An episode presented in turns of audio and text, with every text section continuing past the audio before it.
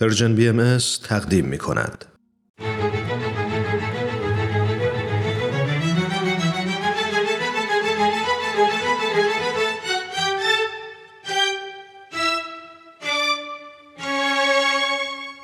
قصه ها.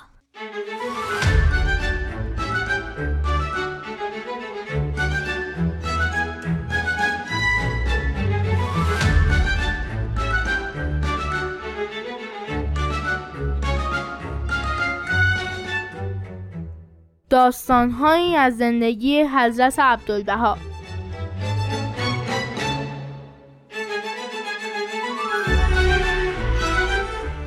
قصه 16، زنگوله بستن به گردن گربه.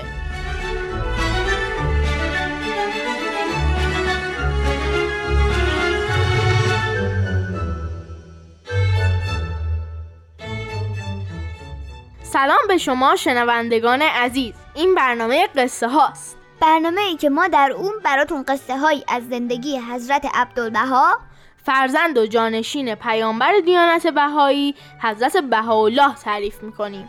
من باربد روحانی هستم. منم مهران ایمانی ام. به 16مین قسمت از قصه ها خوش اومدید.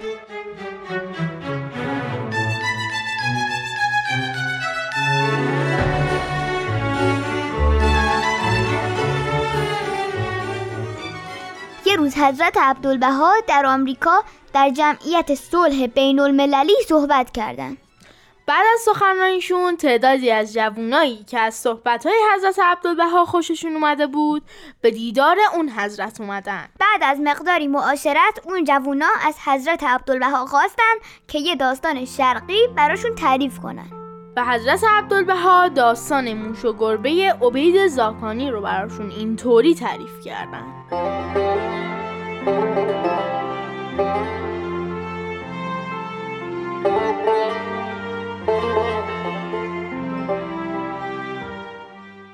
روزی موش‌ها جمعیتی بسیار مهم آراستند و موضوع آن مجمع صلح با گربه بود.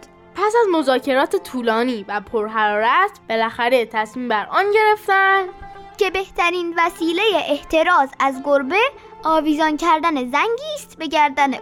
تا هر وقت آن دشمن غدار نزدیک گردید، موش‌ها از صدای زنگ باخبر شده خود را از خطر برهانند. این تصمیم بسیار عالی با گرمی و شوق وافری مورد قبول عموم حاضرین قرار گرفت. ولی وقتی گفته شد کیست که این شغل خطرناک را به عهده بگیرد و زنگ را به گردن گربه بیاویزد، هیچ یک از موش‌ها این فکر را نپسندیدند و هر یک خود را زبون و ناتوان به جهت این مهم یافت. لذا جمعیت با ناامیدی از هم پاشیده شد.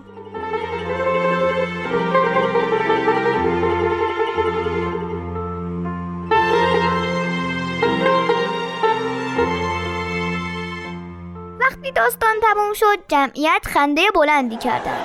اما پس از مکسی کوتاه حضرت عبدالبها فرمودند این عیناً داستان اقدامات این جمعیت‌های صلح است. کلام بسیار است، ولی چون موقع عمل میرسد میگویند کیست که زنگ را به گردن تزار روسیه یا امپراتور آلمان یا رئیس جمهور فرانسه و یا امپراتور ژاپن ببندد. همه خود را ضعیف و ناتوان میبینند. از این صحبت بعضی جوانان ناراحت شدند، اما حضرت عبدالبها خنده‌ای کردند و فرمودند ولی چماق الهی موجود است که قدرت و سلطه جمع اینان را در هم خرد خواهد نمود.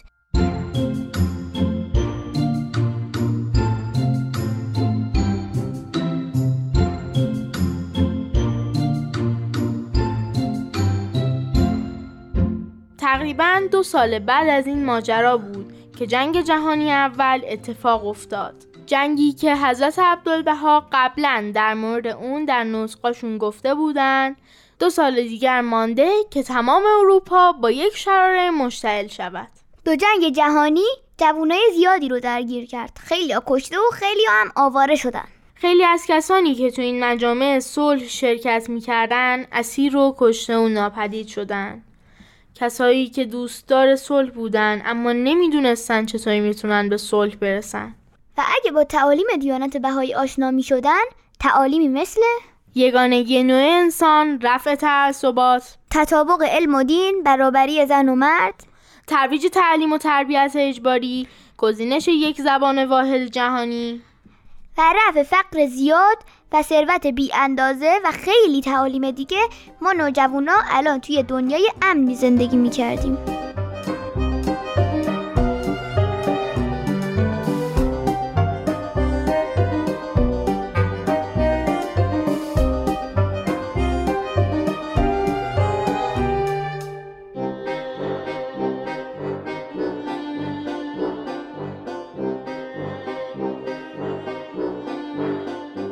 دوستای عزیز و شنوندگان مهربون، مرسی که با این قسمت از قصه ها هم همراه ما شدین.